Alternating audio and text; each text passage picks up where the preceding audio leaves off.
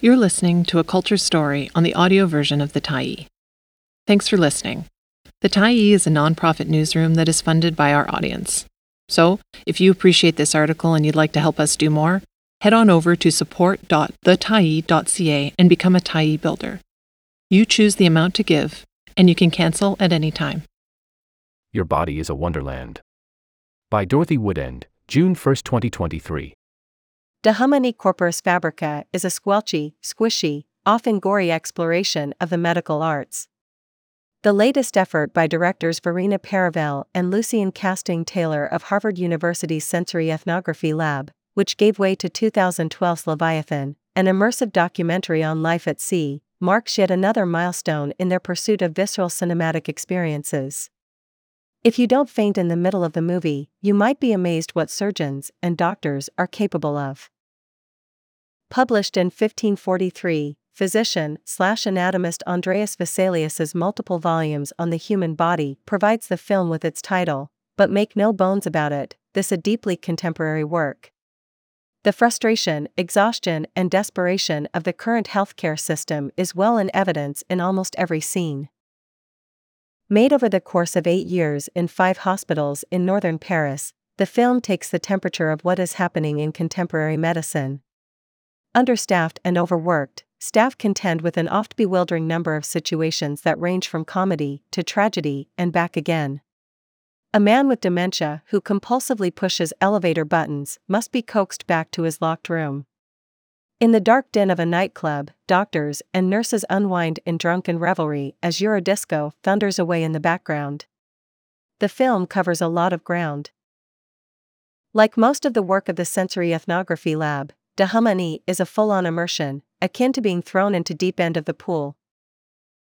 The surgical procedures, while limning the territory of the miraculous, are often surprisingly brutal and blunt. The procedures are akin to carpentry with screws, wrenches, and physical strength involved. The cameras train their lens on the operating table while surgeons straighten a young man's spine, drill through someone's skull, and heft babies out of bodies. There were more than a few moments that I watched through my fingers. But after you get used to the more outre stuff, deep curiosity sets in. After all, we're all made of the same ingredients blood, bone, muscles, and acres of ropey guts. Here's an opportunity for a grand tour of one's interior landscape. Nowhere does the mundane and the miraculous mix to an almost overwhelming degree than in a scene dedicated to an emergency cesarean.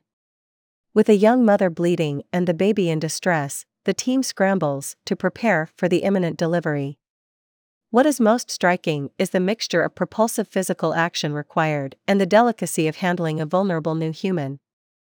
Even before the blood has been mopped up, the nurse lifts the new baby girl into the world. She weighs and measures her, checking her tiny fingers and toes. She welcomes her with endearments and cuddles. In death, there is tenderness. Life is miraculous but death is equally fascinating. As the film makes explicit, not everyone can be saved. But just because people are no longer alive doesn't mean that they don't deserve a degree of dignity. In the morgue, workers clean, dress, and prepare the dead, attended by a pop soundtrack from a nearby radio. It's the mixture of all these elements that proves particularly discombobulating. It's grim but also funny, and above all strangely ordinary. Despite the fact that it's a dead human that they're working on, it's also just another job that needs to be done. The staff perform their tasks, practiced and infinitely capable, chatting as they go about their work, commenting on size of the dead man's hands as they pull on his underpants and do up his suspenders. It's not unkind, but it's a portent that one day this kind of procedure is coming for us all. Would that we might be so gently and humbly attended to. Meanwhile, in other parts of the hospital, microscopic cameras are wending their way into small intestines and peering about the confines of colons. It's an otherworldly landscape, filled with lots of sticky, icky stuff. It's a stark reminder that human bodies, at least on the inside, are not the most attractive things. But this unseemly gunk and goop is something that we all share.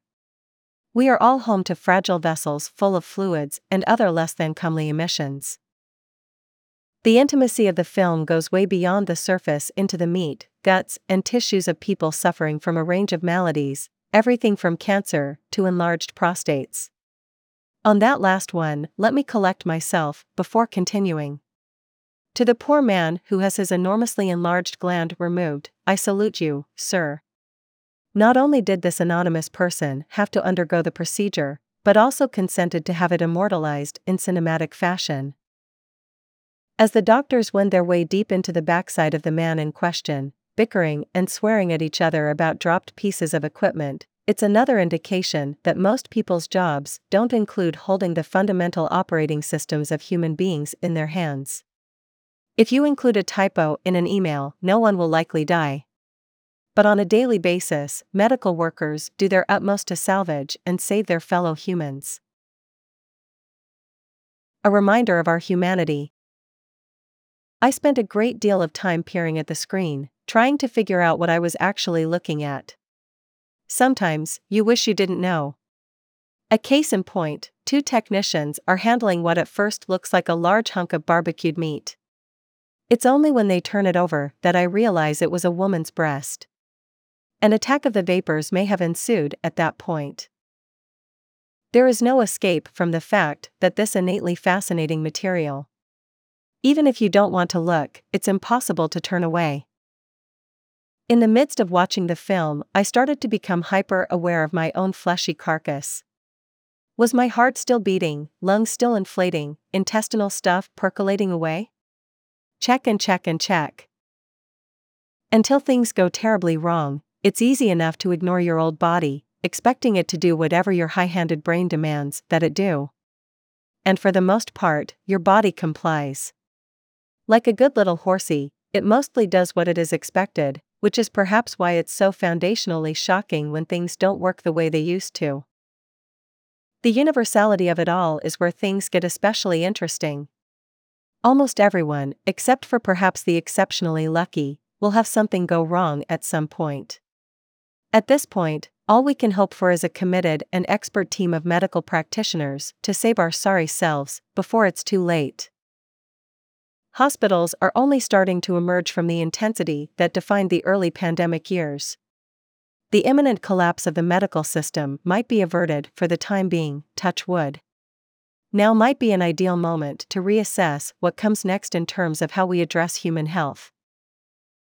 I'm still struggling with the bizarre turnabout that happened in recent years as the ravages of COVID wore on and the medical professionals who had been celebrated and lionized for their courage and ferocious dedication were suddenly the enemy for a certain sect of the population.